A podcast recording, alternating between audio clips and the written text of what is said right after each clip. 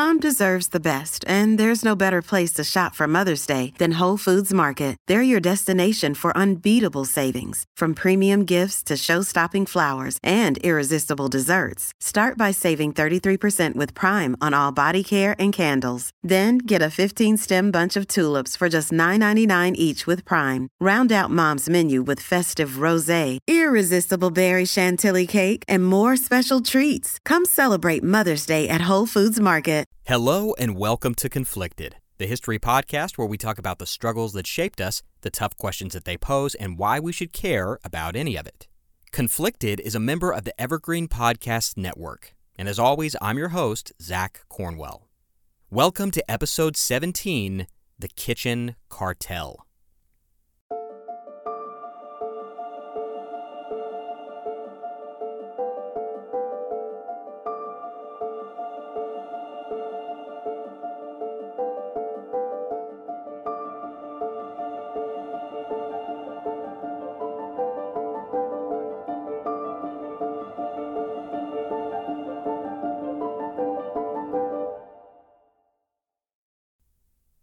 In the year 2019, a huge controversy fractured American discourse. This debate turned brother against brother, coworker against coworker. It split us apart into two irreconcilable factions, and in many ways, it challenged every assumption we had about who we were as a nation. I'm referring, of course, to the Popeyes chicken sandwich. For years, Chick fil A had reigned supreme in the annals of fast food fried chicken sandwiches. Nothing could touch it. It was perfection on a pedestal. Then Popeyes threw down the gauntlet. It's hard to describe what a unique media experience this was in America. What began as a whisper turned into a buzz, and then a roar. Popeyes had a chicken sandwich, and it was supposedly excellent. Better than Chick fil A's by a country fried mile. There were lines to try this thing. Popeyes locations frequently ran out within hours. There were even scattered incidents of violence. Some people were killed over this sandwich, no joke. And all the word of mouth was supplemented by a deluge of TV and social media advertising. In the eye of this marketing maelstrom was one perfect image a glorious shot of the Popeyes chicken sandwich. It was so immaculate, it looked like a painting. Between two golden, cloud like buns sat a perfectly crunchy piece of fried chicken on a bed of bright green pickle slices. It defied gravity and reality. Because when you actually got the sandwich, it left something to be desired, appearance wise. The bun was smushed, it was a little dry and desiccated. The chicken was good, but it wasn't the ambrosia that the advertising had led us to believe it was. The chicken was askew, it looked a little sloppy, the pickles were kind of soggy, and the sauce was gloopy and unevenly distributed. But of course, that's to be expected. We know that the food that we see in commercials is a fabrication, an impossible standard, a myth that we subconsciously accept. Because in reality, that immaculate chicken sandwich on TV is actually propped up by toothpicks to give it its gravity defying posture. The bun is spritzed with a spray bottle to give it a buttery shine. And the sauce, well, the sauce is likely not sauce at all. It's usually an inedible liquid with the exact degree of viscosity necessary to stay consistent under the blinding hot lights of a photography studio. But that's all true about most of the food that we see on TV. Modern food stylists are wizards. They will use anything and everything, no matter how unnatural or artificial, to make food look as delicious as possible. It is an art form unto itself. For example, whenever you see perfectly smooth maple syrup cascading over a stack of pancakes, that's motor oil, Pennzoil. It has just the right hue and consistency, plus it won't absorb into the pancakes. When you see Cheerios floating in a bowl of perfectly white milk, they're actually just sitting in a pool of Elmer's glue because it won't make the cereal soggy. And if you need to add some steam to a shot of a piping hot meal, you might soak cotton balls or tampons in water, microwave them, and then conceal them behind the plate. That way, you get these thick rolling vapors of steam. At least that's how it used to be done. And the point I'm trying to make with all of this, and I promise there is one, is that we are willing to accept a certain amount of fiction in our food.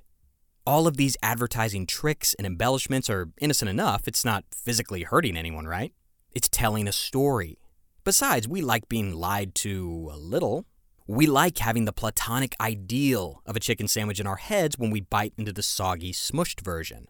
And we know the food that we get isn't going to be spritzed with motor oil or filled with toothpicks or swimming in glue. The real version is a little ugly, but edible and substantive, and we're okay with a little self deception. But what about actual deception?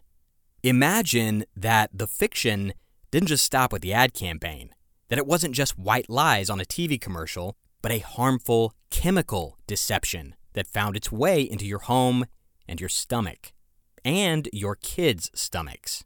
Imagine that beautiful piece of fried chicken was well past its expiration date and filled with embalming fluid to keep it from rotting. That the crispy fried batter wasn't so much flour as it was sawdust and insect parts. That the pickles were given their bright green color courtesy of toxic copper oxide. Now imagine that all of this is legal. You would go to the grocery store and every aisle is a game of Russian roulette because companies would have no obligation to tell you what's in the stuff they're selling. They had no legal obligation to keep you safe. Their only obligation was to their own profit margins. Thankfully, that is not the case today. For the most part, our modern food supply is safe and heavily regulated. But in the closing decades of the 19th century, it was a jungle, a wild west of lies, landmines, and horrific duplicity. A time when it was almost impossible to ascertain what food was real and genuine and which ones were literally poison, masquerading as healthy food. Parents were as likely to give their kids a toxic dose of lead as they were a nutritious meal. So, what changed? Why don't we have poisons and toxins in our food today? Did large corporations just suddenly grow a conscience and decide to do the right thing? No. It took decades of reform and struggle and dead ends to make it happen. Well, today's episode is about that struggle, about the handful of men and women who fought tooth and nail to make America's food supply safe. Hounded by enemies and discredited at every turn, a handful of scientists and activists challenged the titans of the 19th century food industry and won. Now, I recognize that I have a compulsive tendency to zig when I should zag.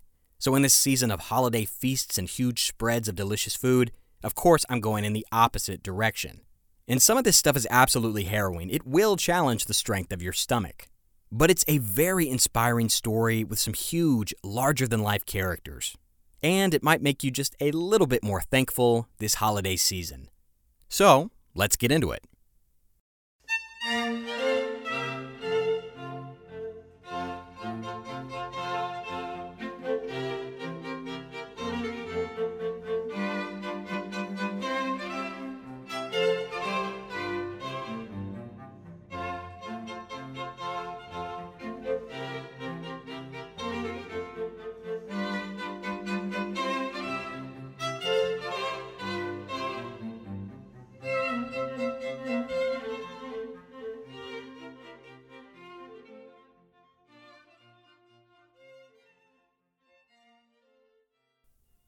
In the city of London, around the year 1820, a young woman arrived at her favorite hairdresser. She was there to get her hair done. A simple cut and style, just a nice new do. She sits down in the chair, and the hairdresser gets to work with clippers and combs and brushes. And this young woman knew she was going to be there for a while, a few hours probably, so she thought ahead and brought a little snack. It was a jar of pickled cucumbers. As the hairdresser cuts the young lady's hair, this woman eats her snack and they chat and they talk and gossip. And the girl was probably super excited to hit the town with her new hair, freshly trimmed and styled. And when she's finished, the girl throws the empty pickle jar away, pays the hairdresser, and heads home. But a few hours later, she starts feeling really weird. She feels lightheaded and nauseous, and then the waves of nausea turn into cramps, and the cramps turn into an agonizing pressure, pushing relentlessly against her diaphragm and her lungs she immediately lays down to rest, but she doesn't get any better. She just feels worse and worse. Now, her family can only watch helplessly as the discomfort turns into agony, and the young woman's belly becomes distended, filling with air and fluid with every passing hour. She starts vomiting blood. And they pull up her shirt and see that her abdomen is crisscrossed with networks of blue veins bulging beneath the skin. Well, she cries out in pain over and over again, but no one knows what to do. This young woman spends the next 11 days, roughly 264 hours, in excruciating pain, until finally she dies. Post mortem, a physician was summoned, a certain Dr. Percival. And Dr. Percival, a man with an eye for chemistry, deduced the cause of death. It was the jar of pickles. This innocent snack could have been bought from any grocer on any corner in any neighborhood in London, and it was impossible to know for sure. But this particular jar of pickles had been poisoned. Not deliberately, or at least not with the intention of killing this young woman, but they were toxic, and not by accident. The pickles had been dosed with copper oxide. Why? Well, copper oxide, although poisonous, gives vegetables what one chemist called, quote, a lively green color. End quote. And a jar of pickles is much easier to sell if the contents look fresh and green. Well, there was nothing lively about the young woman. She was dead. At least her hair looked good in the casket. The family was naturally heartbroken, but there was no one to turn to. No court or cop or government official could help them. As historian Deborah Blum writes, quote, Britain had no law against making unsafe or even lethal food products. End quote. The sad truth was, this young woman was just one casualty in a long line of casualties linked to deliberately poisoned or adulterated food. So let's zoom out a bit. The 19th century was a time of tremendous change. It was the era of industrialization, automation, and the birth of modern science.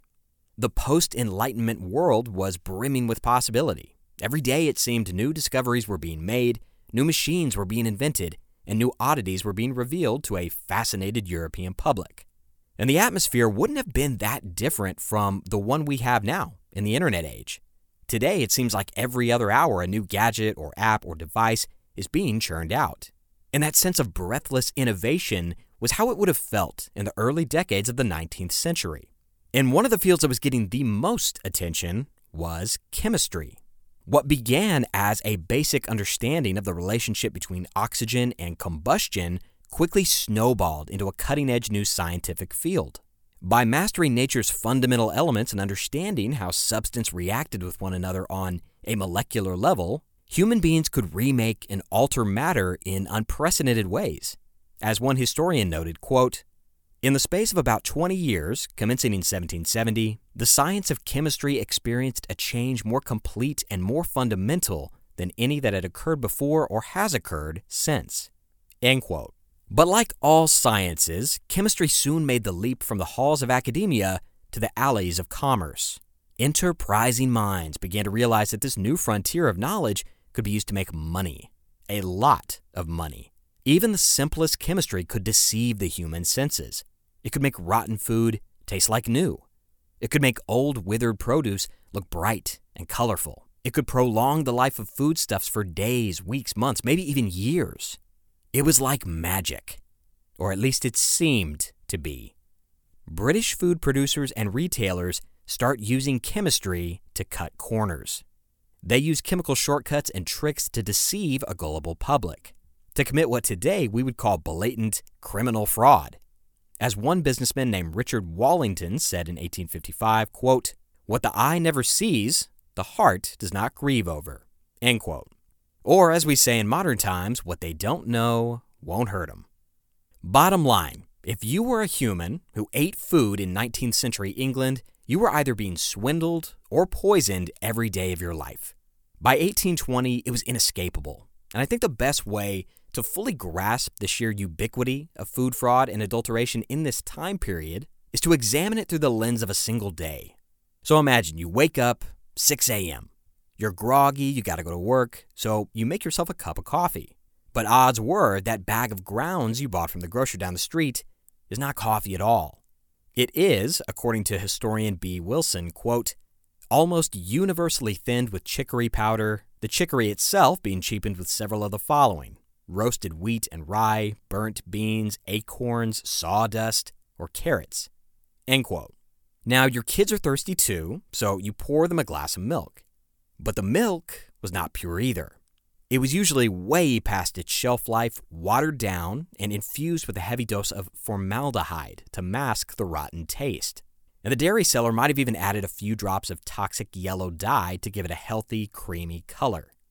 So, after having your fake coffee and poisoning the kids with bad milk, you had to work. At lunchtime, you grab a bite to eat, maybe a sandwich. Well, unfortunately for you, that nice white bread was adulterated too. According to Wilson, quote, Bakers would take low grade flour and improve it, quote unquote, by adding the bleaching chemical alum to make the bread whiter, lighter, and more porous. End quote. After work, you head home. And maybe you want to do something nice for the kids, buy them some sweets, so you stop at a shop and grab a handful of bright, colorful candies. Well, all that color comes with a cost. As Wilson writes, quote, red ones were often colored with lead or mercury, and the green sweets were copper based dyes, and the yellow with yellow chromate or lead. End quote. Lead was actually a very convenient additive at this time, because not only did it inhibit the growth of bacteria, it was also naturally sweet. That's actually a little known fact that lead is delicious. As a result, it was everywhere in the food supply, used as a sweetener and a shortcut by everyone from confectioners to winemakers. Unfortunately, it also caused, quote, severe constipation and unbearable colic pains, loss of speech, deafness, sterility, blindness, paralysis, loss of control of the extremities, and eventually death. End quote. Well, back to our hypothetical working Joe. After a long day, maybe you want to relax with a stiff drink. So you head to the pub to grab a pint, and the bartender places a tall glass of ale with a fluffy white head in front of you. Well, brewers often added a chemical called green vitriol to their beer to produce a satisfying, foamy head. It was, of course, toxic and a marker of bad quality. So, hopefully, by now you can start to see how pervasive this problem is. There's almost no way to escape it, and it often had dire consequences. According to Deborah Blum, quote, in 1847, three English children fell seriously ill after eating birthday cake decorated with arsenic tinted green leaves. Five years later, two London brothers died after eating a cake whose frosting contained both arsenic and copper. In an 1854 report, London physician Arthur Hassall tracked 40 cases of child poisoning caused by penny candies. End quote. And these were just the cases where people ingested so large or so concentrated a dose that the effects were immediate. For most people, it was a slow, gradual poisoning. Lead, for example, takes years to build up in your bones before it starts to kill you.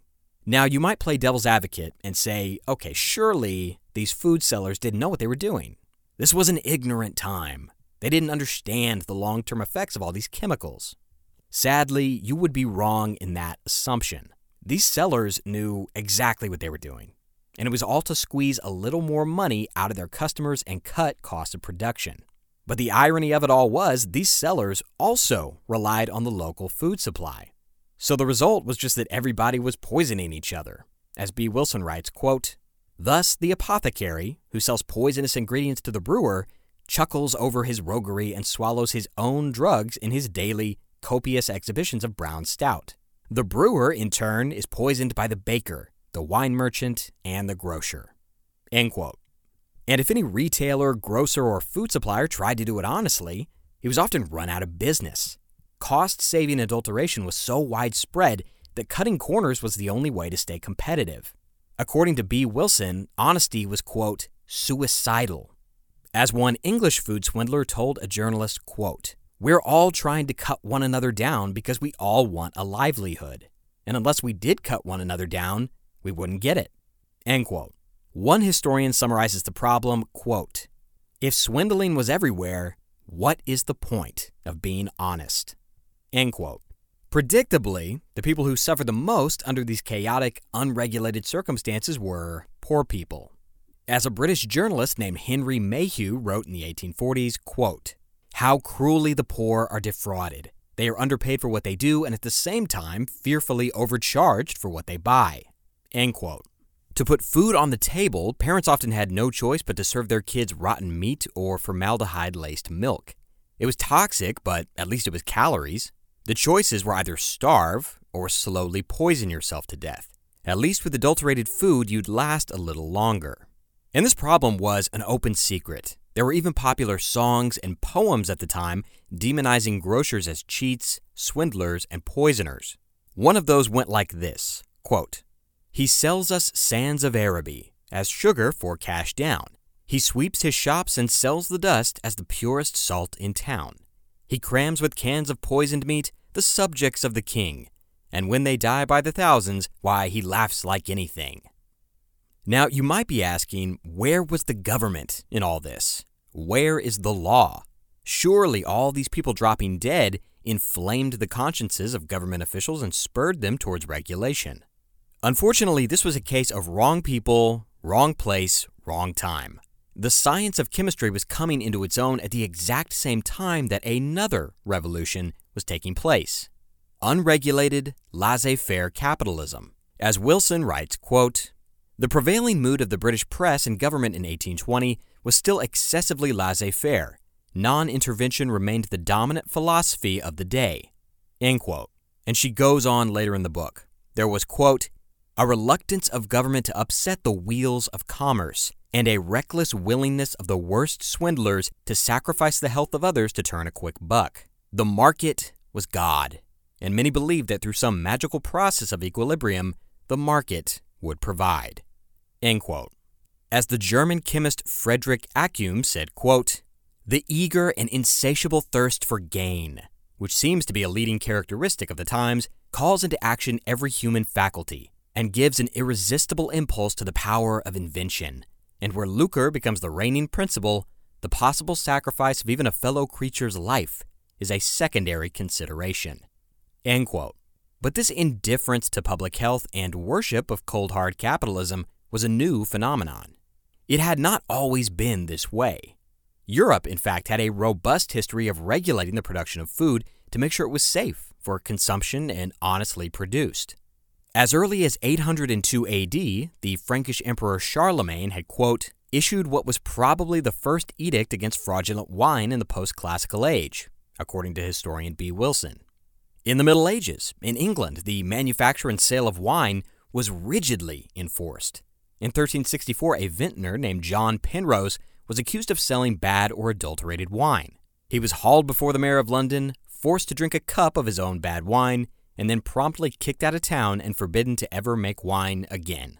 Bakers in the Middle Ages were required to imprint their seal into every individual loaf of bread they baked, so that if a customer noticed any adulteration or undesirable qualities in the dough, they could trace it back to the man who baked it. One 16th century London baker who'd sold a bad loaf of bread was publicly shamed. He was dragged through the muddy streets with a loaf of his own bad bread hanging around his neck. And bread was a serious business in the Middle East as well.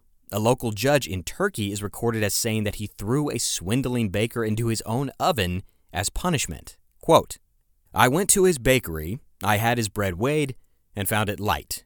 His oven was still red hot. I had him thrown in, and my business was finished. Spices and herbs were also emphatically regulated. In fact, in England, there was a special profession for ensuring their purity. They were called garblers, a term taken from the Arabic word garbala, which means to sift or select. And Bee Wilson describes them as, quote, the first guardians of public health. And these garblers even had to swear an oath, promising that they would not engage in corruption or schemes. But as the centuries wore on and the cult of the unregulated free market began to take hold, public health took a back seat to personal enrichment. Caveat emptor, or buyer beware, was the axiom of the day. And the burden was not on sellers to provide a safe product, but on the customer to ascertain which products would kill them or not. It was an impossible task, not only because of the pervasiveness of fraud and adulteration, but because of how ingeniously the toxic chemicals were woven into the products. Oftentimes, you couldn't taste the difference between a piece of candy filled with lead dyes and one filled with harmless, natural dyes. At one point, it got so bad that chemists would sell little pamphlets and how to guides on how to test for harmful chemicals in everyday food items. For example, if you wanted to know whether your milk was laced with formaldehyde or arsenic or bleach, you would drop certain additives into it, and depending on the color or the reaction type, you'd know whether your milk was pure or not. And then there was the other problem. How do you hold anyone accountable when everyone is doing it? And who is to blame when the chains of production are so long and so multifaceted that it's impossible to assign culpability? And there was no single villain twirling their mustache and dropping a vial of poison into the food supply. It was a complex web of people involved. As Bee Wilson writes, quote, no single person can take responsibility for the quality of a given food or drink since it has passed through so many hands. Adulteration thrives when trade operates in large impersonal chains. In a rural setting, swindling is a risky business. If you are a village milkman, the chain between you and your customers is very short. You know them all by name because they are your neighbors. And if you start watering down your milk, the chances are that word will soon get out and you will be ostracized. But if you are selling milk in the metropolis of London in 1820 to an ever shifting clientele, it is easier to cover your tracks. End quote. And she goes on, quote, To ensure secrecy of these mysteries, the processes are very ingeniously divided and subdivided among individual operators, and the manufacture is purposefully carried on in separate establishments. End quote. But eventually, people start to get angry, and anger is always an accelerant for reform. Activists, scientists, and journalists start exposing these practices, driven by a righteous anger. Frederick Accum, one of the many activists who was appalled by the state of public health and food safety in mid 1800s Britain, had this to say quote, The man who robs a fellow subject of a few shillings on the highway is sentenced to death, while he who distributes a slow poison to a whole community escapes unpunished. The reformers believed, according to Wilson, that, quote, to poison cunningly and knowingly was a crime akin to murder, driven by naked greed. End quote. And the tipping point came in 1857 when 21 people in Yorkshire died after eating candy that had been mixed with arsenic by accident. The confectioner defended himself by saying that he had meant to mix in chalk instead. No one was convicted because there was no crime to convict anyone of. And that tipped the balance in favor of reform. In 1860, Britain passed a far reaching Adulteration Act. It clamped down hard on food producers and industrial practices, and it made the average person in Britain much, much safer. It wasn't perfect, but in subsequent decades it would be expanded and improved. But the fight was far from over. Across the Atlantic, in America, the situation was much, much worse. The economic vacuum left by the Civil War, combined with the revolution in industrial technology, turned every American's pantry into a veritable death trap. There was no oversight, no regulation, and no rules. Thousands of unsuspecting Americans were being sacrificed every year at the altar of the free market. And no one in Washington seemed to care, as long as they were all getting rich in the process. In the end, it would take a tense and unlikely alliance between a chemist, a novelist, and a president to save America's food supply. It would be a battle, as Bee Wilson put it, quote, between the science of deception and the science of detection.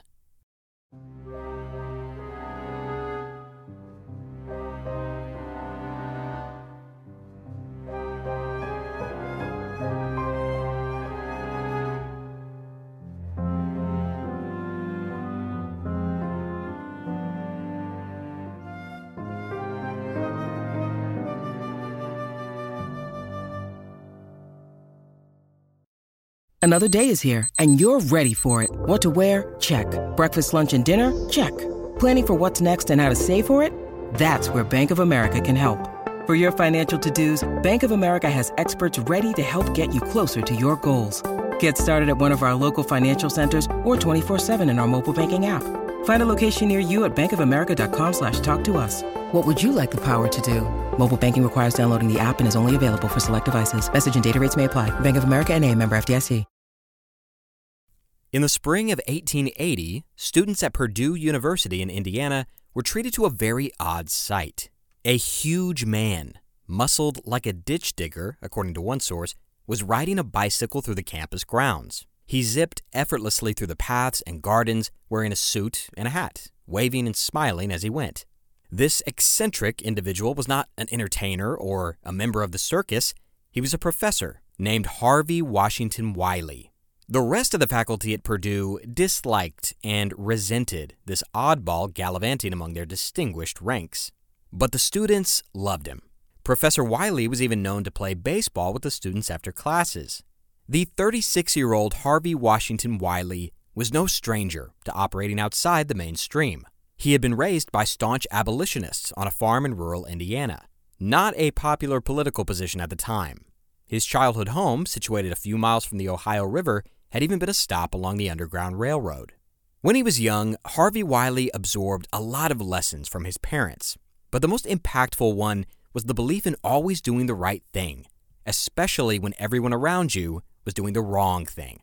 One of his earliest memories was of his father casting literally the only vote for abolition in their county. And at the time, votes had to be cast verbally, aloud in front of everybody. But his dad stood up and declared loudly and proudly that he was for the abolition of slaves. Well, the other voters were furious. They hurled insults, slurs, and ridicule at him. One even called him the N word. Well, Harvey Wiley internalized that sense of social justice and as a young man fought for the Union in the Civil War. He had seen so many of his fellow soldiers maimed and mangled in the fighting, he developed an interest in medicine and science. Surely, mastery of those disciplines would allow him to do some good in the world.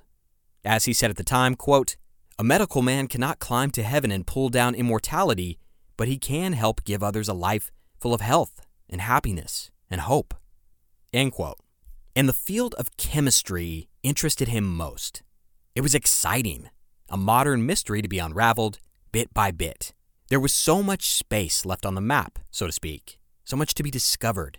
As he wrote in his diary, quote, I find so many things that I do not know as I pursue my studies. My own profession is still a wilderness. End quote. After getting his degrees, studying abroad in Germany for a little while, and scoring a gig at Purdue, Dr. Wiley had achieved quite a lot by his mid 30s. But then another opportunity came along. In 1881, the Indiana State Board of Health tasked Wiley with researching the purity, or lack thereof, of commercially available honeys and syrups. And it sounds like a very esoteric and mundane area of research, but what he found under the lens of his microscope was shocking. 90% of the samples that he had been asked to examine were fake. The vast majority of American honey sellers were not selling honey at all. They were selling cheap, artificially made corn syrup and advertising it as honey. And it wasn't just a case of slapping on a label or writing a slogan. These sellers went to elaborate lengths to deceive and cheat their customers. First, they would tint the glucose with a yellow dye to give it a rich amber color. Then, they would create a wax paraffin mold that looked exactly like honeycomb, fill it with glucose, and seal it up. Sometimes, sellers would even stick insect parts like a bee wing or a leg to create the illusion of straight from the hive authenticity. Well, the blatant fraud was bad enough, but Wiley also found toxic residue in the containers copper and chemical remnants, bits of animal bones, and sulfuric acid. This wasn't just fake honey, it was toxic fake honey. Wiley was furious. His findings offended that deeply ingrained instinct towards fairness and honesty that he had adhered to for his entire life. As he wrote, quote, how could one corrupt what was produced by God and nature and needed for life by humans? End quote. His report to the Indiana State Board of Health was a blistering indictment of the nation's lack of food labeling laws. Quote, the dangers of adulteration are underrated when it is for a moment supposed that any counterfeit food can be tolerated without depraving the public taste and impairing the public safeguards of human life. Harvey Wiley had been searching for a crusade all his life, and now he'd found one. In the same year, 800 miles to the east in Albany, New York, another young American outsider was taking a stand against American corruption. January 2, 1882, was the eve of the assembly of the New York State Legislature. Newly elected representatives were pouring into Albany, eager to begin their work the following day. It was an extremely cold evening, about 17 degrees, well below zero with wind chill, and pacing through the streets, without a care in the world, was a 23 year old man. The people he passed on the sidewalk thought he was insane because he was wearing no winter overcoat.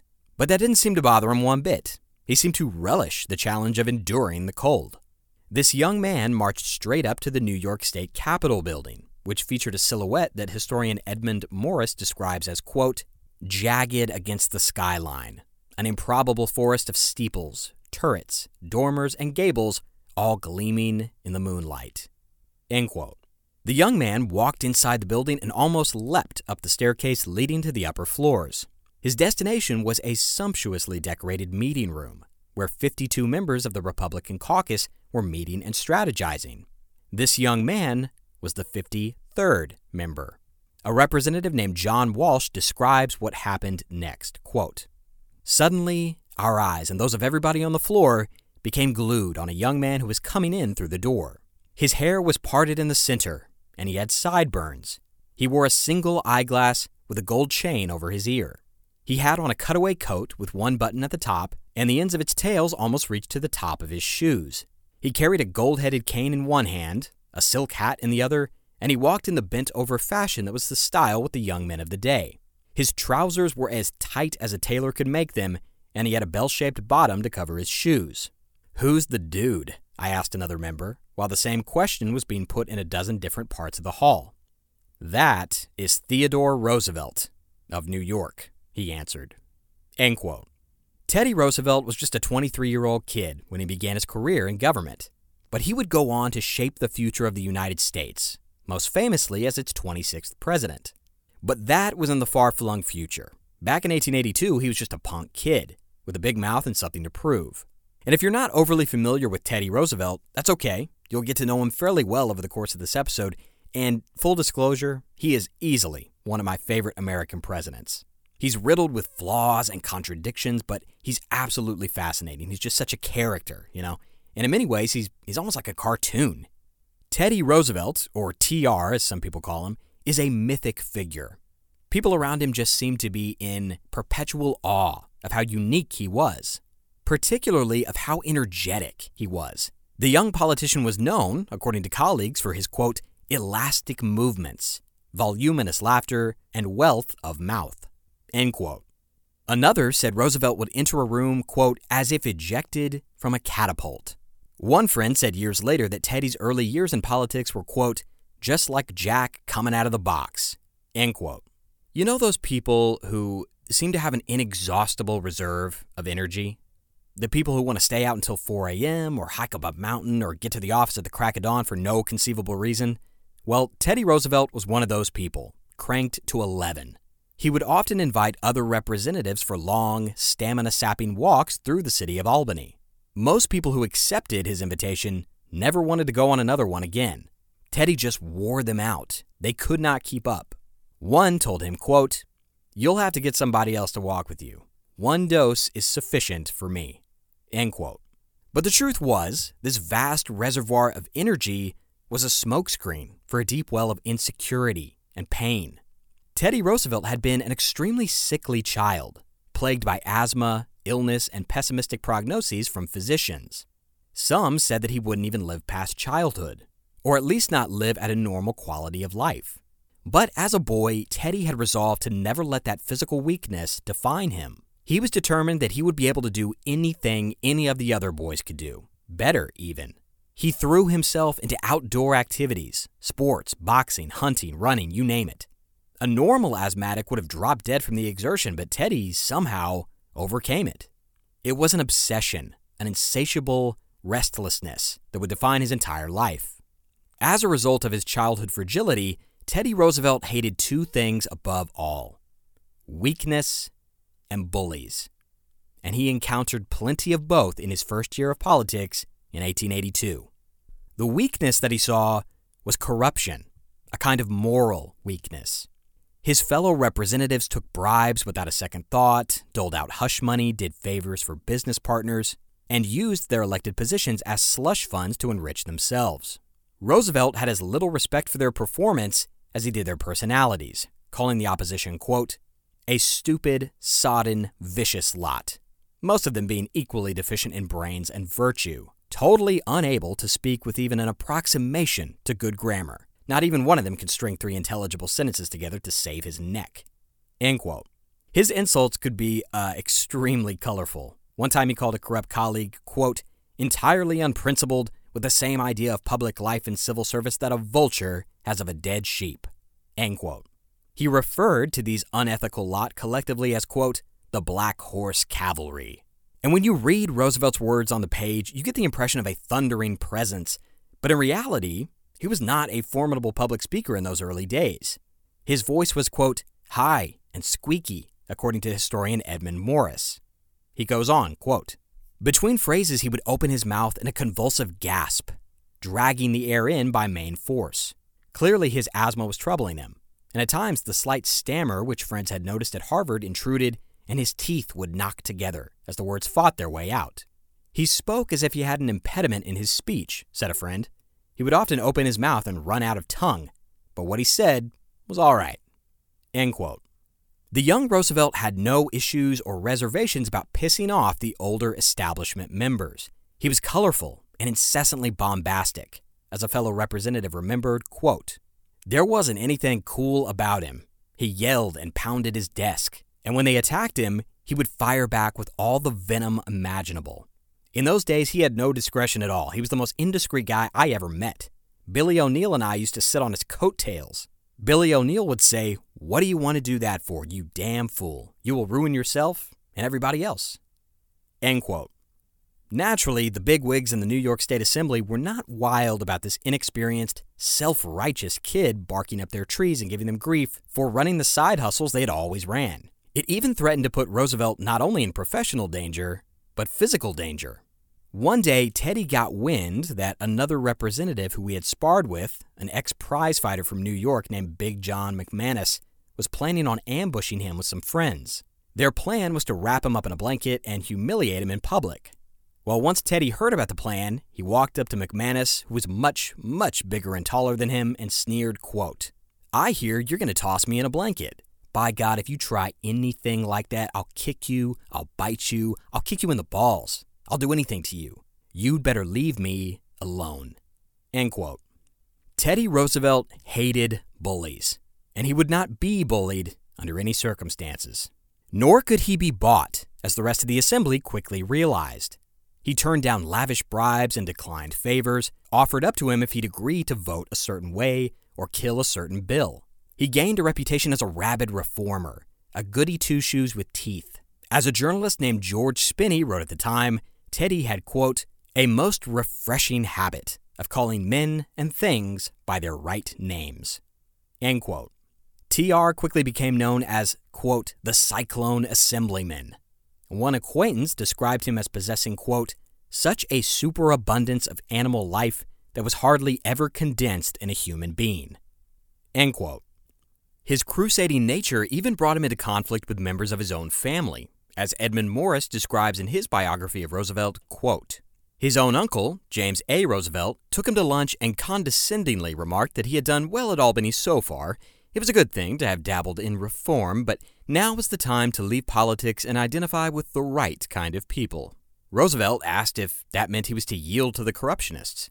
His uncle replied irritably that there would always be, quote, an inner circle of corporate executives, politicians, lawyers, and judges to control others and obtain the real rewards. Roosevelt never forgot those words.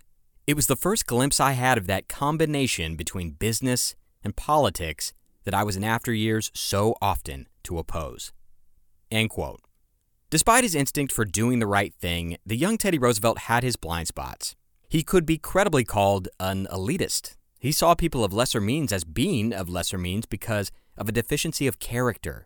He attributed economic hardship or lack of mobility to weakness or laziness. And that jives with his psychology. I mean, in his mind, he had overcome so much, why couldn't other people? Roosevelt believed, according to biographer Nathan Miller, that, quote, the degradation of the working man was the result of natural law, or character, rather than economic or social injustice. End quote. Basically, Teddy Roosevelt was a blue blood. He was from a filthy rich family in New York City, and while he wouldn't endorse, tolerate, or abet outright corruption, he didn't have much sympathy for the working man. He refused to vote for bills that would raise the minimum wage or salaries for policemen and firemen. He even thought that some civil service workers were paid too much, calling them, quote, large leaks in the state budget. But those blue blood calluses would begin to soften over time and it all began with a heavy dose of reality. In investigating the veracity and validity of a certain bill that would abolish the private manufacture of cigars in immigrant housing, Roosevelt took a tour of the slums in New York City, and he was taken aback at the squalid environment and the inhumane working conditions. He was frankly horrified by it and emerged from the tenements a changed person. I can't remember the exact quote, and I'm paraphrasing a bit, but afterwards he said something like, I had no idea that people lived this way. As historian Philip J. Hilts writes, quote, The realization that hardworking people who were neither lazy nor corrupt could nevertheless find themselves in such awful living conditions began to bring a change in Roosevelt's thinking. End quote. In 1882, no one would have guessed that this 20 something peacock from New York would do anything to make life better for everyday people. He could have lived in a blissful bubble of privilege and power, unconcerned with the struggles of others. But that would not be Teddy's path. Later in life, Roosevelt would encounter a criminal conspiracy capable of turning even his formidable stomach.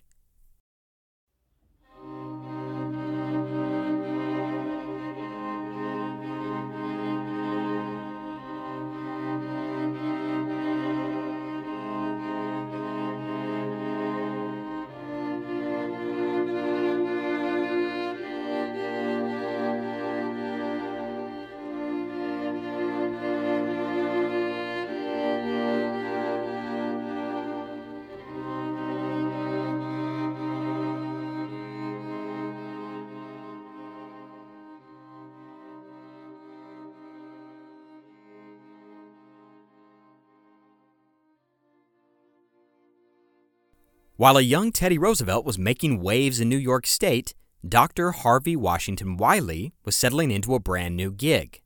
Gone were the whimsical rides on a high wheeled bicycle through the grounds of Purdue University. Dr. Wiley was moving up in the world. He was now Dr. Wiley, Chief Chemist at the United States Department of Agriculture. His study on the widespread adulteration of honeys and syrups had made a big splash in the scientific community. And a year or so later, he was tapped to join the newly formed Bureau of Chemistry. His main job in Washington would be investigating allegations of adulteration in other industries. As expected, he had gotten a lot of flack from the honey people after his pioneering study. They did not like people poking around in their industry and alerting customers to the scams. Wiley got threats, insults, mean tweets. There was even a pamphlet circulated entitled Wiley's Lie. He had put a target squarely on his own back. Dr. Wiley stuck out like a sore thumb in D.C.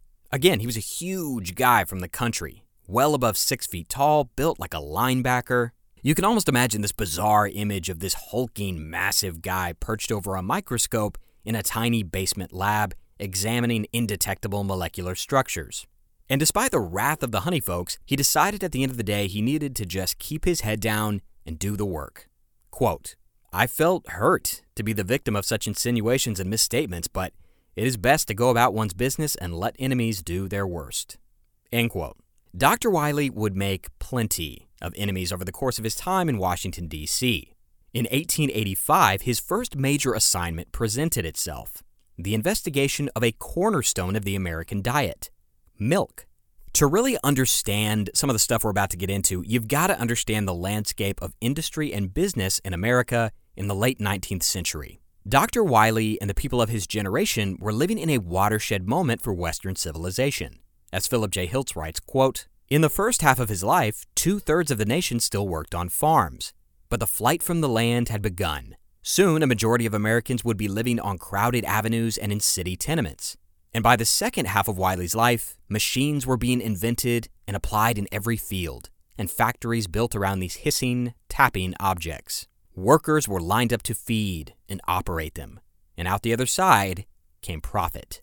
Where the founding fathers had imagined a farm based republic, America was now a high contrast, high energy landscape of machine and industry, in concert with the restless activity of buying and selling. End quote. This is the time when massive food corporations and companies like Heinz, Nabisco, and Campbell's start to come into existence. And with that explosion of commerce came underhanded selling practices. Regulation and reform could not keep up with the pace of change, and that left an opening for unethical and unscrupulous businessmen to do whatever they wanted. Back to Philip J. Hilts, quote, By the end of the century, the corruption in the food and drug trade was unlike anything seen in any time in history. There had always been some cheating short weighting, watering of wine, cutting of medical powders with inert substances to increase their weight. These had been criminal offenses and were sometimes punished harshly.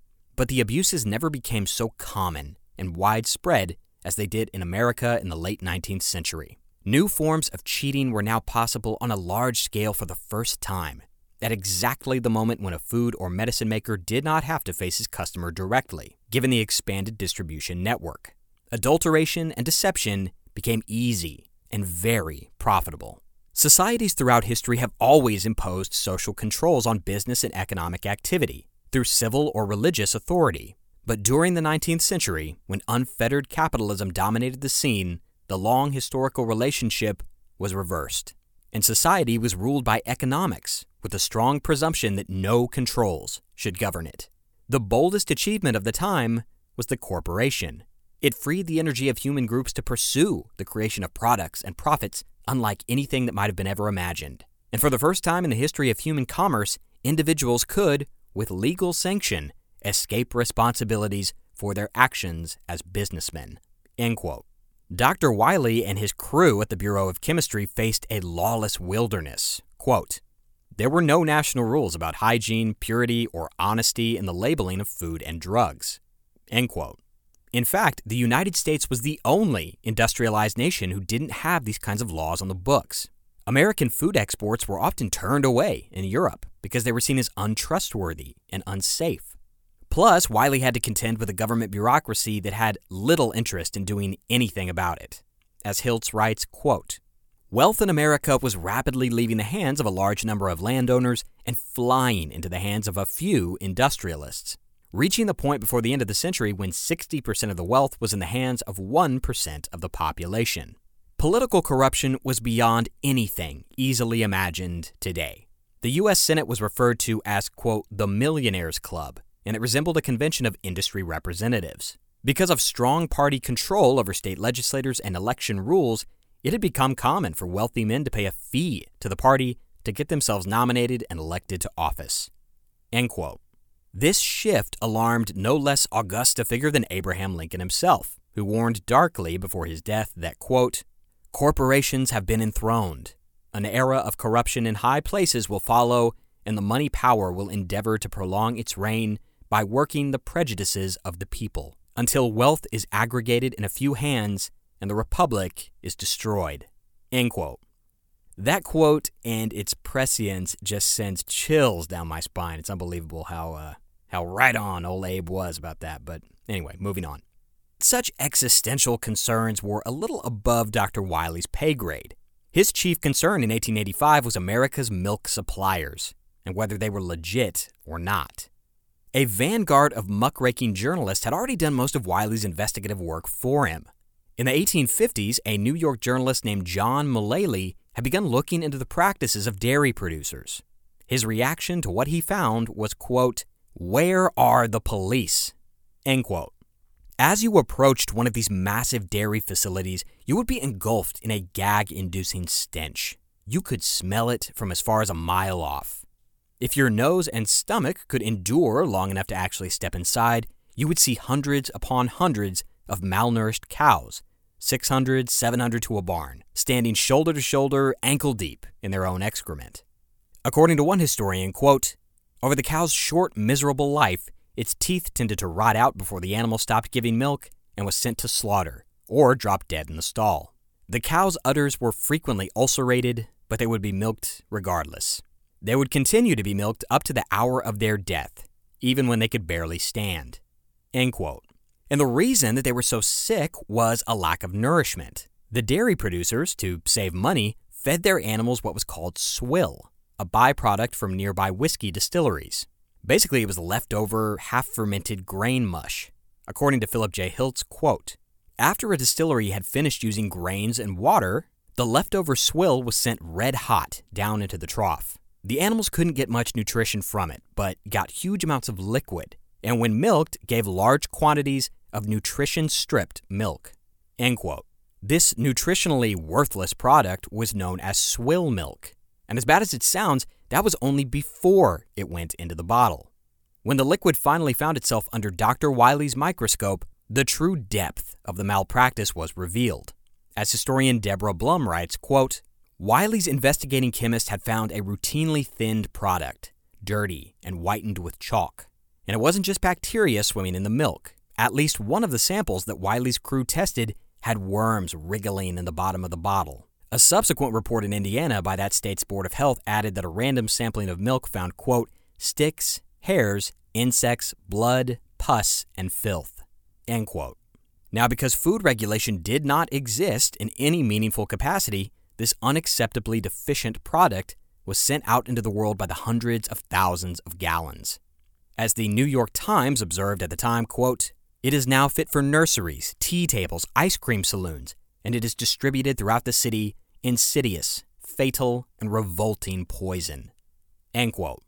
And the people that were most harmed by this swill milk were, as you might have guessed, kids.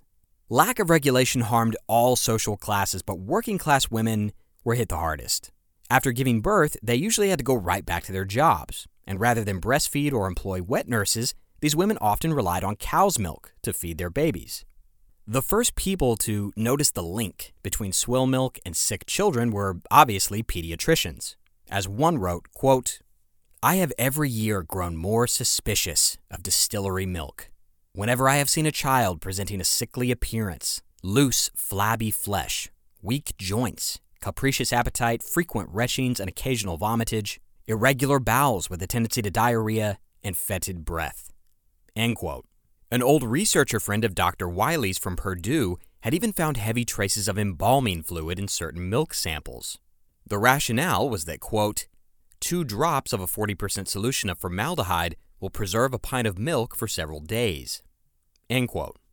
A reporter who was on the dairy industry's payroll asked this researcher what was so bad about that. And he angrily replied, quote, well, it's embalming fluid that you're adding to the milk, so I guess it's all right if you want to embalm the baby. End quote.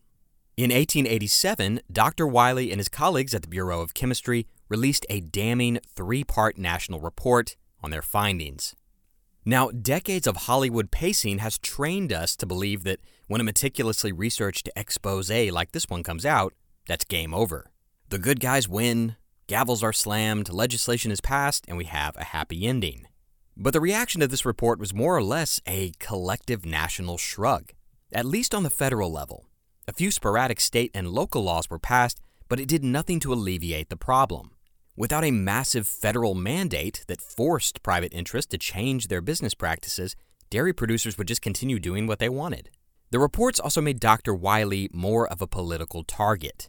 Lobbyists and special interests in the food industry were starting to look at this crusading chemist and see a big problem. This guy was bad for business. One editor of a food trade journal refused to shake Wiley's hand at a party.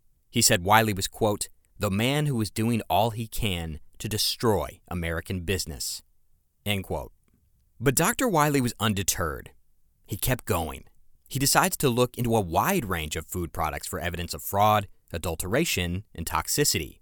This was not just a milk problem, it was systemic. It ran through all facets of American food.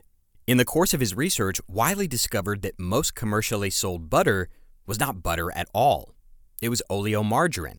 Leftover animal scraps, fat, and detritus congealed and pureed into a kind of spread. We have margarine today, but back then it was just garbage. Margarine producers would drop some yellow food coloring in it, wrap it in packaging that promised purity and pride, and marketed it as butter. It wasn't necessarily poisonous, but it was fraud all the same. Wiley's team found that most bread and flour sold in the U.S. was, as Deborah Blum puts it, quote, liberally laced with ground white clay and powdered white rocks called barytes. Some flour, labeled as made from wheat, was really cheaper corn flour, whitened with sulfuric acid. End quote. Next, the Bureau of Chemistry looked at cocoa, coffee, and tea.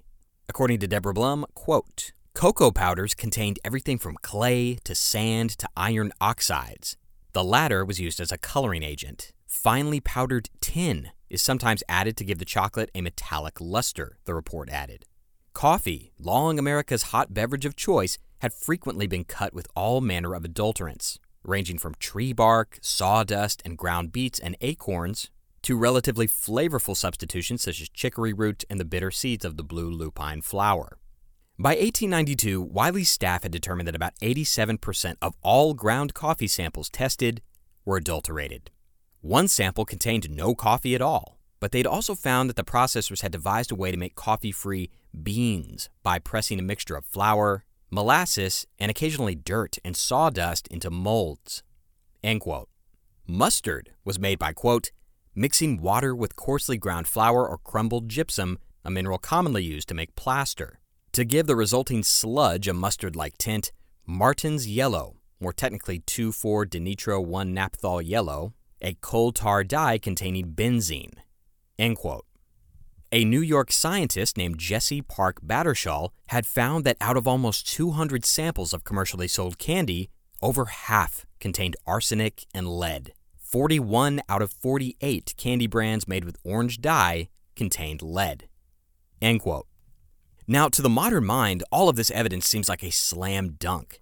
But you gotta remember, this is the 19th century. There was not widespread understanding or even belief that these adulterative substances were bad for you. The reaction was often, okay, well, it tastes fine, it fills me up.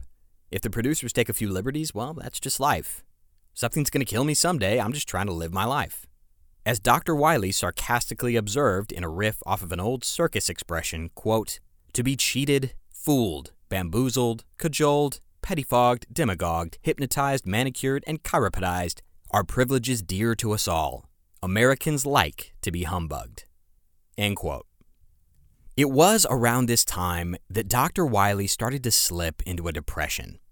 You can actually read his diary entries from this time period, and they make it clear that he is just beaten down. His research had brought him ridicule, pushback, and political heat. Even his own supervisor was telling him to tone it down, going so far as to cut Wiley's funding. Not to mention that it is incredibly depressing to see example after example of lying, deceit, and swindling. Corruption so systemic as to be insurmountable. And his personal life wasn't going much better. His parents, who had instilled such a strong moral compass in him, had recently died. As he wrote, quote, I was plunged at once out of my long boyhood. End quote. It also served as a sharp reminder that in all his years, he had never settled down. Dr. Wiley wasn't a boy anymore, he was a middle aged, workaholic bachelor.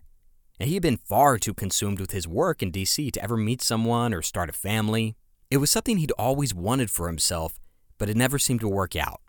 At one point, Wiley had fallen hopelessly in love with a beautiful young librarian named Anna. He courted her for months, carrying her picture around in his pocket watch. Finally, he worked up the courage to ask her to marry him, and she politely declined to become Mrs. Wiley. So, Dr. Harvey Wiley threw the full force of his energies and passion back into his first love, science and chemistry, and he was determined to make an impact this time. Despite accusations of being a foe of big business and capitalism, Wiley respected every American's freedom to do and eat as he pleased, saying, quote, it is not for me to tell my neighbor what he should eat, what he should drink, what his religion should be, or what his politics are. These are matters which I think every man should be left to settle for himself. End quote. But Wiley didn't believe that American corporations should be free to deceive, defraud, and poison the American public. But he needed something to break through. He needed ironclad proof that big business was making America sick. He couldn't just tell the American public that these adulterants were bad. He needed to show them.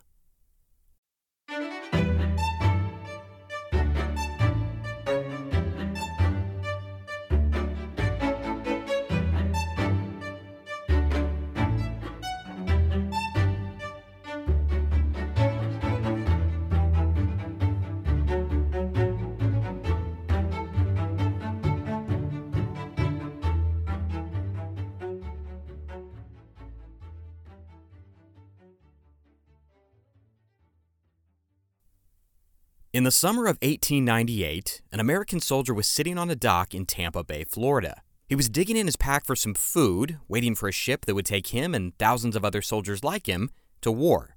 Conflict had broken out between the United States and Spain, and the American army was being sent to the island territory of Cuba.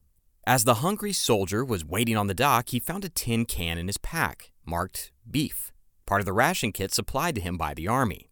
He pried open the top to discover a meal that was, frankly, inedible. As one veteran described, quote, the top was nothing more than a layer of slime. It was disagreeable looking and nasty, and the beef was stringy and coarse and seemed to be nothing more than a bundle of fibers. The soldier noticed a distinct aroma coming from the beef. It was chemical, a preservative tang that smelled like embalming fluid, and he noticed crystal deposits had formed on the meat. These were the same kinds of crystal deposits that often formed inside cadavers after they had been embalmed. As the soldier was looking at this dubious meal, a 40 year old American colonel swaggered over. The colonel wore a magnificent cavalry uniform, tall leather riding boots, a cocked hat, and a pair of distinctive spectacles. The colonel asked the soldier what was wrong, and the man complained, quote, I can't eat the meat. This pissed the colonel off. He said, quote, If you are a baby, you shouldn't have come to war. Eat it and be a man. Well, the soldier did as he was ordered and nibbled at the slimy meat. A few seconds later, he vomited all over the dock. The colonel, intrigued, tried some of the meat himself, and he immediately spat it out. Colonel Teddy Roosevelt had to admit this queasy soldier had a point. The meat was disgusting and inedible. In 1898, at the start of the Spanish American War, Theodore Roosevelt was 40 years old. Since his time in the New York State legislature, he had lived quite a life, one that we would need like six hours to fully document. He'd developed a taste for adventure and hardship and glory. His political career had flourished, propelling him to the highest echelons of the U.S. government. But he'd also experienced unfathomable personal loss. He'd buried a young wife and a mother on the same day, and he'd lost a brother to alcoholism. Death and sickness stalked every chapter of his life, but he always overcame it. That didn't mean that he was immune to insecurity, though. A point of family shame had always been that Roosevelt's father had failed to serve his country in the Civil War. So when a new war came along, Teddy couldn't pass up the opportunity to test his mettle. He went on to fight very famously in the Spanish American War, leading a cavalry regiment dubbed the Rough Riders. And less than five years after the war, Teddy Roosevelt would be President of the United States. But he never forgot his encounter with that soldier and the poor quality of the meat in the U.S. Army's rations. He later said that he would, quote, rather have eaten my hat than eat the meat the Army supplied to its soldiers. He said it was, quote, uneatable, unpalatable, unwholesome, utterly unsafe, and utterly unfit. End quote. This raised a lot of questions back home. Something about America's best and bravest having to subsist on rancid meat while they served their country touched a nerve with the public and its representatives. Congress, in particular, wanted to know why its fighting men were being fed such garbage food. After all, you cannot win wars if your soldiers are doubled over on the battlefield from food poisoning. But it was hard to ascertain whether the issue was bad meat, bad chemicals, or both. The company that had supplied the meat to the army blamed the problem on the soldiers themselves. The cooks were not seasoning the meat properly, they had the audacity to say, quote, All meats require pepper and salt, and as the soldiers did not have any seasoning, it's likely the canned meat tasted flat to them. That may have had some effect on them. End quote. After many investigations, it was revealed that the meat was not actually embalmed or injected with formaldehyde or anything. It was just rancid, terrible cuts of beef supplied by the meat processors. The beef barons of the meat industry escaped any consequences, but the bell could not be unrung. It was at this juncture that people began to start asking questions about chemical preservatives and how safe they were, which brought our old friend Dr. Wiley once more into the national arena. In the spring of 1902, a series of advertisements ran in government newsletters throughout the U.S. The ads were, quote, looking for young, robust fellows with cultivated palates to participate in a scientific study by the Bureau of Chemistry. The participants would receive three square meals a day as part of their involvement in what the ad called, quote, hygienic table trials. It was also mentioned that the participants needed to have, quote, a sense of adventure and strong stomachs. Many young men responded, mostly government employees, and one man expressed his interest saying, quote, I have a stomach that can stand anything. End quote. The Washington Post reported that the study would be opening, quote, for the first time in history, a scientific boarding house under the direction of Dr. Harvey Wiley. End quote. Wiley was about to embark on a bold new scientific endeavor. what historian Deborah Blum called, quote, one of the most influential scientific studies of the 20th century, end quote. As Dr. Wiley sifted through the swamp of American food, he became aware of a huge array of chemical additives and preservatives being added to a host of products. Chemicals with innocent, market friendly names like Preservaline, Freezine, Rosaline Berliner, and Borax, to mention a few. These preservatives were very, very necessary to the profit margins of food corporations and meat packers. See, the companies had to ship their products by railroad to markets all over the country, but they also had to keep the food fresh somehow. Widespread refrigeration did not exist yet, and canning and bottling could only go so far in delaying spoilage. So once again, capitalism turned to science and found a willing accomplice. Everything from ham to vegetables to cakes and tea were packed with these chemical preservatives. The substances were often tasteless, colorless, odorless, sometimes they even enhanced the flavor, and they prolonged the life of products for exponential amounts of time. The result was food that was seemingly, as Deborah Blum puts it, quote, indestructible. This set off some alarm bells for Dr. Wiley. He had long been suspicious of chemical preservatives because no one had any idea what they did to the human body over long periods of time and his suspicion was that they were very, very bad for us. But without hard data, all he had was suspicion and a hodgepodge of anecdotal evidence. He needed indisputable proof of the harmfulness or harmlessness of these preservatives. So in 1902, Wiley gets permission from Congress to organize a study, an experiment, one that would be performed on human subjects. His plan was simple. He would gather a group of 12 volunteers and selectively dose their food with chemicals. Then see what happened to their bodies over the course of time. Maybe they would get sick, maybe they would die, maybe they would be fine. Wiley had his suspicions, but he couldn't know for sure. To save America's food supply, he would have to deliberately poison a handful of American guinea pigs. Now, this is the part of the episode where the topic really earns the title of the show. Dr. Wiley was incredibly conflicted about this study. He knew with a fair degree of confidence that he would be irrevocably damaging the health of a dozen young people. But in his mind, there was no other way to demonstrate to an indifferent public what their food was doing to them. If his findings were conclusive enough, the outraged people of America would demand change, and all the lobbyists and money in Washington couldn't stop it. But first, he needed to conduct his study. It was a very simple, if methodologically imperfect, experiment. As Deborah Blum breaks it down for us, quote, his plan was to sit people down at, quote, hygienic tables, by which he meant a clean and carefully controlled setting, and feed them precisely measured meals. Half of the diners would get fresh, additive free dishes, and the others would receive specific doses of a chemical preservative with each meal. The diners were not to know who was consuming what. Wiley and staff would monitor the health effects, if any, from these diets. To ensure the integrity of the results, the guinea pigs were not allowed to eat anything between meals. They couldn't have a beer in a pub or a snack in the street. As Wiley wrote, quote, each individual subject pledged himself to abstain entirely from food and drink not prepared by the scientist in charge of the dining room. Also, to the great amusement of local journalists, the participants had to agree to collect their urine and feces in bags and bring it to Wiley's laboratory for analysis. And you can actually find photographs of these volunteers eating at the little dining room that Wiley set up in the basement of the Department of Agriculture. And it looks just like 12 guys sitting in a restaurant. Wiley even hung up a sign above the dining room that said, quote, None but the brave can eat the fare. And the overall weirdness of this study, the fantastical nature of it, turned the experiments into a pop culture phenomenon.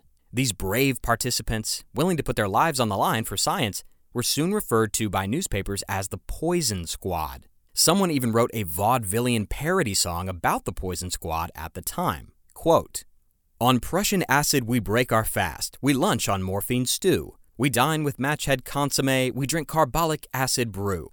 Thus all the deadlies we double dare to put us beneath the sod. We're death immunes and proud as proud, hooray for the Poison Squad. What was slightly less whimsical was Dr. Wiley's findings. The first chemical he tested on his subjects was borax, or sodium borate. It was technically a cleaning product, but when added to rancid meat or wilted vegetables, it would react with the proteins and tighten the molecular structure, making the food appear crisp and fresh, even though it wasn't. Wiley's findings were contained in a 500 page report to the Secretary of Agriculture in 1904. Within a matter of weeks after the study began, the volunteers quickly began experiencing adverse effects. They were put on a steady diet of borax capsules and clean, safely prepared food. Initially, Wiley had tried hiding the borax in the butter and the milk, but the volunteers caught on and stopped buttering their bread or putting milk in their tea. So Wiley goes, okay, we're just going to give them a pill. One group gets borax, one group gets placebo. Well, the borax group started feeling, quote, distress in both the stomach and the head. End quote. They had a hard time thinking clearly, which then extended to more pronounced symptoms like unexpected waves of nausea, headaches, and vomiting. They start rapidly losing weight. It's just falling off of them. And all of a sudden, these healthy 20 something guys look sick and emaciated. Eventually, several members of the poison squad had to drop out of the study. Their bodies just couldn't take it anymore. Dr. Wiley and his team chalked it up to a two faceted problem. Borax seemed to affect the kidneys and possibly other organs. And the average person wasn't just getting a dose of it here or there, it was the sheer ubiquity of the chemical that was the problem. Over the course of a single day, a person could ingest several grams of borax in their butter, cream, meat, sweets, whatever. And that stuff, day after day after day, would drastically shorten the average person's lifespan. Wiley knew that his findings wouldn't result in an outright ban of borax. It was far too integrated into the logistical necessities of food preservation. But at least, he thought, the food producers owed the public the honesty of clear labeling. Quote, as a matter of public information, and especially for protection of the young, the debilitated, and the sick, each article of food should be plainly labeled and branded in regard to the character and quantity of the preservative employed. The real evil of food adulteration is deception of the consumer. End quote. But the more he watched his volunteers lose weight, get sick, and drop out, Wiley was, quote, converted by my own research, end quote. And he came to believe that these chemicals should not be present in the food supply at all, at any level. Wiley went on to test several other preservatives on the poison squad salicylic acid, sulfuric acid, benzoic acid, formaldehyde, and saltpeter. And the results were always the same catastrophic health effects. Internal bleeding, gastrointestinal disease, just nightmarish, conclusive evidence. This stuff could not be allowed in the food supply anymore. As the public became more and more disturbed by this growing body of evidence collected by the eccentric six foot tall scientist and his squad of guinea pigs, the tide began to shift. Wiley starts gathering allies. He hooks up with influential women's groups. He organizes pure food exhibits at the St. Louis World's Fair. He does everything he can to raise awareness about this issue. But once again, Wiley became a target for the powerful food manufacturers' lobby. And this time, they were not playing around. They accused him of sensationalism, spotlight seeking, and publishing fabricated data. One newspaper called him, quote, the most hated man in America. Another ran the headline, quote, Chemistry on the Rampage. Wiley was trying to, quote, destroy our appetites and should be muzzled. One especially brutal piece of character assassination said, quote, Dr. Wiley seems to thirst deeply for notoriety. He is happiest when looking complacently into the horror stricken eyes of a woman he has just scared half to death. End quote. But despite all the attacks, the publicity drummed up by Wiley and his experiments was ever slowly inching public opinion toward reform. And best of all, America had a brand new president, one who Wiley believed would be the perfect ally in his fight against impure food. Theodore Roosevelt was sworn in as the 26th President of the United States on September 14, 1901. His predecessor, William McKinley, had been shot, and when he died a week later, the big job passed to the Vice President, Teddy Roosevelt. In the handful of years after, Roosevelt had acquired a reputation as a trust buster a scourge of big business and a progressive lightning rod that would drag America into the 20th century by hook or by crook. And Dr. Wiley thought this is the guy. This is the ally that the pure food movement needs. But being president is much different than being a 20 something state representative in Albany, or a cavalry commander in Cuba, or assistant secretary of the Navy. Teddy's maverick personality and unorthodox tactics could only get him so far in his new role. The money in Washington, the lobbies, the special interests were powerful obstacles to overcome. Nevertheless, Roosevelt had done a lot to put the fear of God into big business. He put the coal industry on blast, he whipped the railroads into shape, all kinds of stuff. Unfortunately, we can't get into all that, or else we will literally be here forever. But the food manufacturers' lobby proved to be an especially tough nut to crack. As Teddy looked deeper into the issue, he came to realize that some of his closest political allies were heavily involved in the muck. Giant food corporations were greasing palms all over Washington, several of them within Teddy's inner circle. As Roosevelt admitted in 1902, quote, "It will take more than my recommendation to get a law passed. I understand there's some very strong opposition." End quote. It didn't help that the pure food movement seemed to be composed of a bunch of puritanical, self righteous busybodies. Theodore Roosevelt looked at Dr. Wiley and his legions of pure food crusaders and saw, frankly, a bunch of zealots, fanatics, who could not and would not compromise on any of their demands. And of course, a lot of this was due to what representatives of the food industry were telling Roosevelt directly.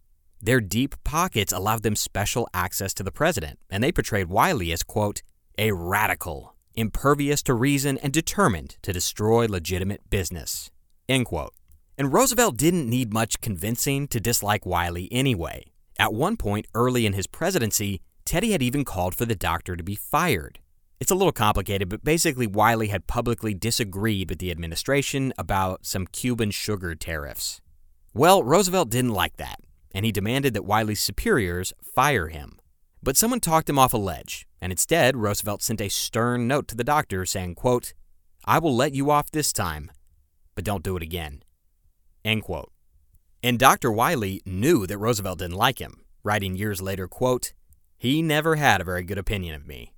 End quote. But around 1904, 1905, the pure food controversy had brought the two men back into each other's orbits. Roosevelt agreed to back a bill that would impose certain restrictions on the food industry. And Dr. Wiley knew the bill wasn't perfect, but having any law of its kind on the books was at least a start. But Congress stopped the thing dead in its tracks. Their pockets were overflowing with bribes and political contributions from the food lobby. One senator from Rhode Island named Nelson Aldrich attacked even the concept of food regulation, saying, quote, Are we to take up the question as to what a man shall eat and what a man shall drink and put him under severe penalties if he is eating or drinking something different from what the chemists of the agricultural department think desirable? End quote. Well, the bill actually passed by a decent margin in the Senate, but it was left to languish on the House floor. And there it would stay, preserved but lifeless, just like the embalmed food Wiley had been investigating so famously. The bill would not be moving forward. Reform was not going to happen. Dr. Wiley was devastated. He had failed. After 20 years of tireless research, endless personal attacks, and so much work, nothing had been accomplished. He had poisoned those 12 young men of the poison squad for nothing. He had wasted half his life, his good years, when he could have been settling down, finding love, raising a family. It was all for nothing. But then, in February 1906, a package arrived at the White House addressed to President Teddy Roosevelt. It was an advance copy of a new novel, due to be published later that month. Roosevelt opened the book and saw that the writer had autographed the cover page. Upton Sinclair was the writer's name. And the title of the book? The Jungle. Roosevelt was a speed reader. He could fly through books and retain information in great detail. Well, 413 pages later, he was rattled on a fundamental level. This little book was about to change America forever.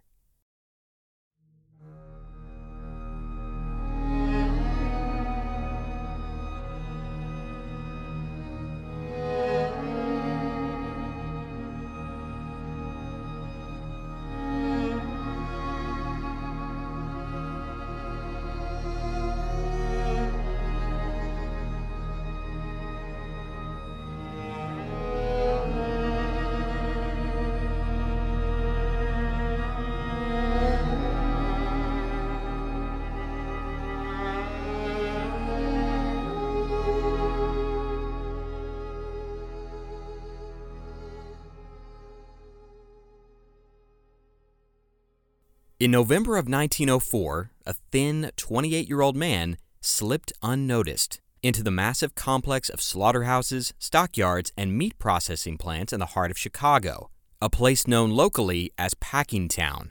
This young guy was nervous and jumpy because he was not supposed to be there. To blend in, he had disguised himself as an ordinary employee, which just meant he carried a simple lunchbox at his side. And to his surprise, no one bothered him. No one asked him what he was doing there or who his supervisor was. No one suspected a thing. As the young man remembered many years later, quote, So long as I kept moving, no one would heed me. When I wanted to make careful observations, I would pass again and again through the same room. End quote. But if anyone had asked him a single question, they would have realized this guy was not a meat packer at all. He was a writer named Upton Sinclair. Upton Sinclair had come to Chicago by train a few weeks earlier and had rented a small room near the sprawling facilities of Packingtown. It would have been a cheap room, no one really wanted to live in that part of town if they had a choice, but Sinclair was there for a reason. He was there to gather research for a novel, working undercover to document what exactly was going on in the gloomy killing floors and assembly lines of America's big meat corporations. Upton Sinclair was not the ideal candidate for this kind of work. According to Philip J. Hilts, quote, This was no place for an anxious young man with stomach worries and a tendency to panic. Sinclair, who was the product of an alcoholic father and a puritanical mother, was said to have, quote, an obsessive fear of alcohol, sex, and impurities of any kind, end quote. But for seven weeks, Sinclair snuck into Packingtown almost every day. And every day he would observe the things he saw, commit them to memory, and write them down in his crummy Chicago apartment. He would make sketches and ask questions, but he never raised any undue suspicion. Unlike Dr. Wiley back in Washington, Upton Sinclair's chief concern was actually not food safety. It was worker safety. He was a die-hard socialist and he was interested in documenting the terrible working conditions in Packingtown. But what he ended up finding was far more sinister. As Sinclair meandered through Packingtown, he saw a consistent, rampant disregard for sanitation and quality control. Many of the animals were diseased, but they would be butchered and sold as meat to the unsuspecting American public all the same. Quote, It was a nasty job killing these, for when you plunged your knife into them, they would burst and splash foul, smelly stuff into your face. End quote. There were rats everywhere. The workers would try to lure the rodents with poisoned bread and then, quote, the rats, the bread, and the meat would go into the hoppers together. End quote. Much of the meat was rotten, gray, and covered in fuzzy mold. It was simply bathed in acidic compounds like Dr. Wiley's old nemesis borax or glycerin, then fed into grinders to become links of sausage. Sinclair describes one incident where a dead pig fell off the assembly line into the latrine pit that the workers used. They just hauled the carcass out and, without bothering to wash it off, chopped it up and fed it into the grinders. But there were other things that found their way into America's meat. In a 19th century packing plant, there are lots of sharp edges, lots of cleavers and blades and buzz saws. A careless worker might lose a thumb, a finger, or even an entire hand to the assembly line. Rather than stop the flow of production and try to fish it out, it just went into the grinders like everything else. But the most horrifying anecdote Upton Sinclair came back from Chicago with was this. Sometimes, a worker would accidentally fall into the vats of acidic chemicals used for rendering the beef into lard. Quote, when they were fished out, there was never enough of them left to be worth exhibiting. End quote. Their bodies simply disintegrated and became part of the gelatinous mass. If an employee was working late and fell in, they might be, quote, overlooked for days, till all but the bones of them had gone out into the world as pure leaf lard. End quote. To add insult to injury, the big meat corporations selling this stuff were engaged in what Bee Wilson called, quote, outrageous profiteering. They would mark up their prices 2%, 5%, 10%, even as the quality plummeted. Sinclair feverishly completed chapter after chapter of his tell all. Quote, I wrote with tears and anguish, pouring into the pages all the pain that life had meant to me. End quote. Sinclair realized that America's food industry as a whole, and Packingtown in particular, was one giant criminal conspiracy, a cartel of grift, lies, and poisoned products. In Sinclair's eyes, the greatest victims were the workers themselves, paid almost nothing to brave life and limb to put an inferior product on the shelves. Quote, the great corporation which employed you lied to you, and lied to the whole country. From top to bottom, it was nothing but one gigantic lie. End quote. This was an environment where apex predator corporations devoured the weak, unsupported wage workers, all while lawlessly selling a dangerous, unregulated product. And it was that metaphor which supplied the title to Sinclair's book, The Jungle. Initially, no one would publish this novel. It was too outrageous, too sensational, too much blood and guts and grime. His editor called it, quote, gloom and horror unrelieved. But Sinclair refused to dial it down, and eventually he found a publisher. He was warned it might not sell because of all the graphic content.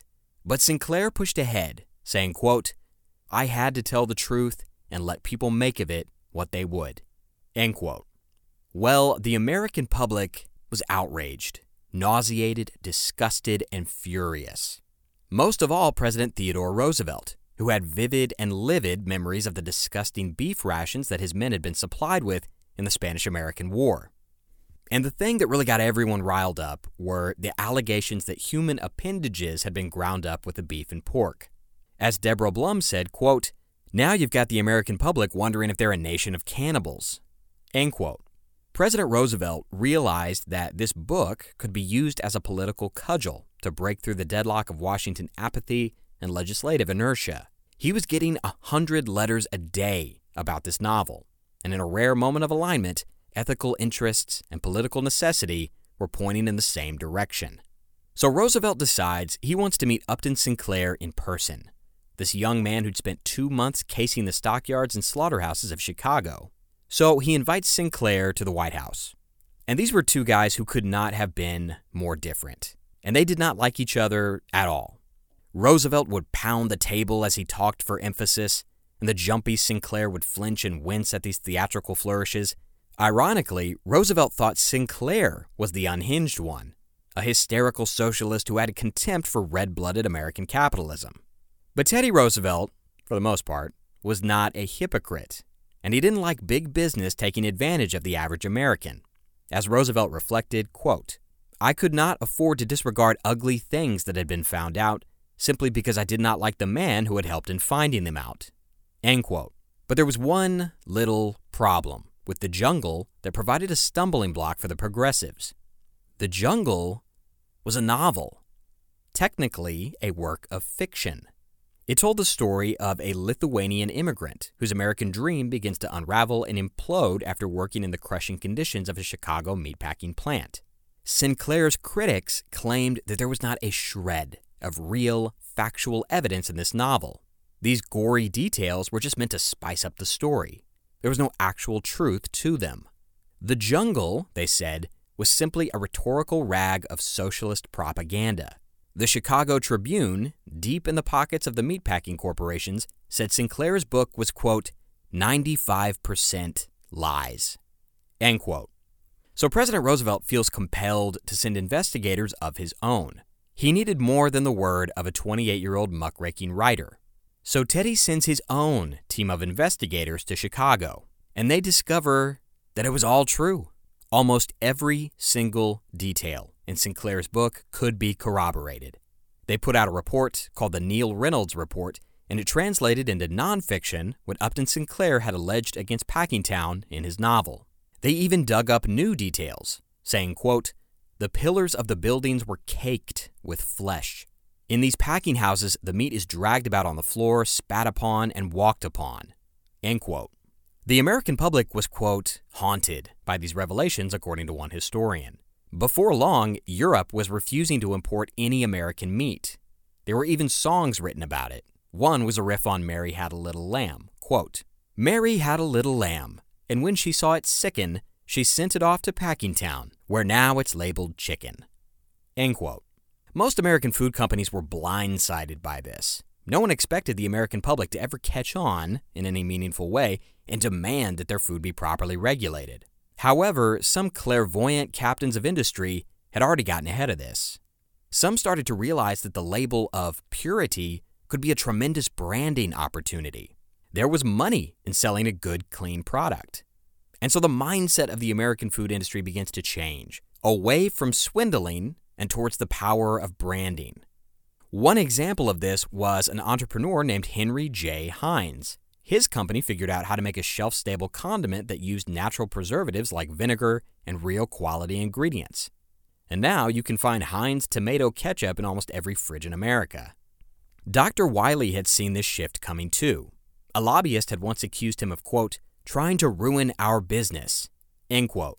Wiley had responded, quote, Sir, I am trying to save your business, end quote. So, in the end, three things cohered into an unstoppable tidal wave of political activism. The audacious scientific research of chemists like Dr. Harvey Wiley and the Poison Squad, the muckraking investigations of writers like Upton Sinclair, and the realization that honesty and quality could be good for big business by capitalists like Henry Heinz and others. The Pure Food and Drug Act was passed by the U.S. House of Representatives on June 29, 1906. President Theodore Roosevelt signed it into law the next day. The law banned, quote, the manufacture, sale, or transportation of adulterated or misbranded or poisonous or deleterious foods, drugs, or medicines, and liquors. End quote. It was, along with the Meat Inspection Act, the first federal consumer protection law in American history. It had only been four months since The Jungle had landed on American bookshelves.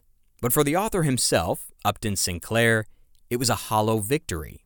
As he saw it, the real lesson of his book had not been the evils of food adulteration, but the evils of unregulated capitalism. He hoped his squalid portrayal of overworked and underpaid stockyard employees would ignite a wave of socialist sentiment in the U.S., but that was not to be. As Upton Sinclair remarked, quote, I aimed for America's heart, and by accident, I hit it in the stomach. End quote. Sinclair may have lit the fuse, but scientists like Harvey Washington Wiley had spent years collecting the kindling, slowly and methodically building a bedrock for the Pure Food Bill of 1906 to be built upon.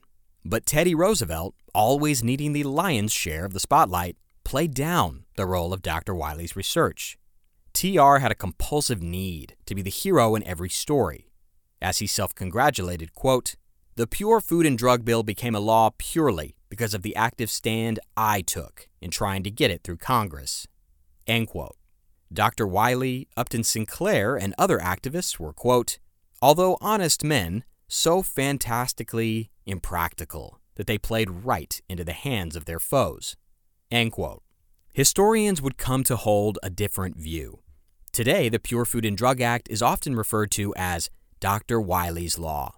Asked how he felt about the passage of the law, Dr. Wiley, his six foot frame now slightly hunched at the age of 62, said he felt like, quote, a general who wins a great battle and brings a final end to the hostility.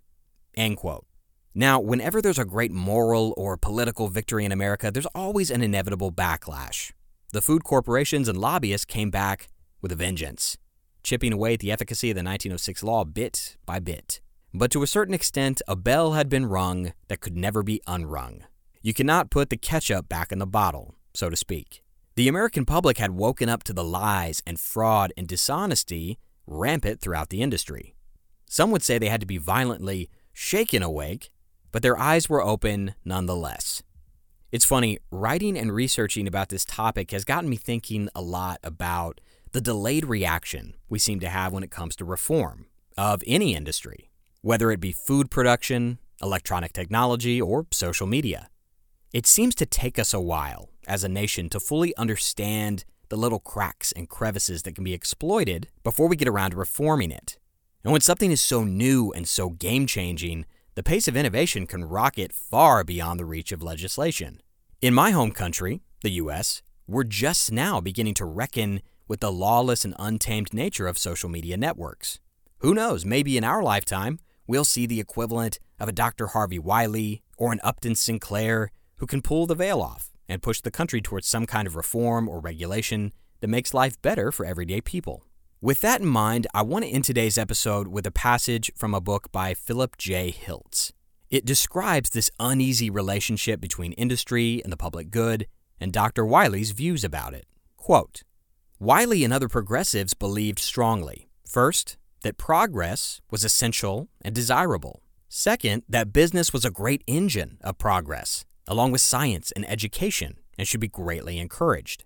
Third, that business had shown in the 19th century it could not well serve two masters. It could not seek profit with a single minded energy and at the same time take care that citizens were protected from the injustices and injuries that its actions or products might cause. The new kind of business could not, in other words, honestly police itself. Fourth, that because the new corporations had grown to such great size and influence, the policing of businesses should be done by the government, the only other organization in society of sufficient weight to confront business successfully if needed. These ideas produced fierce arguments at the time and still do. This has been Conflicted. Happy holidays and thanks for listening.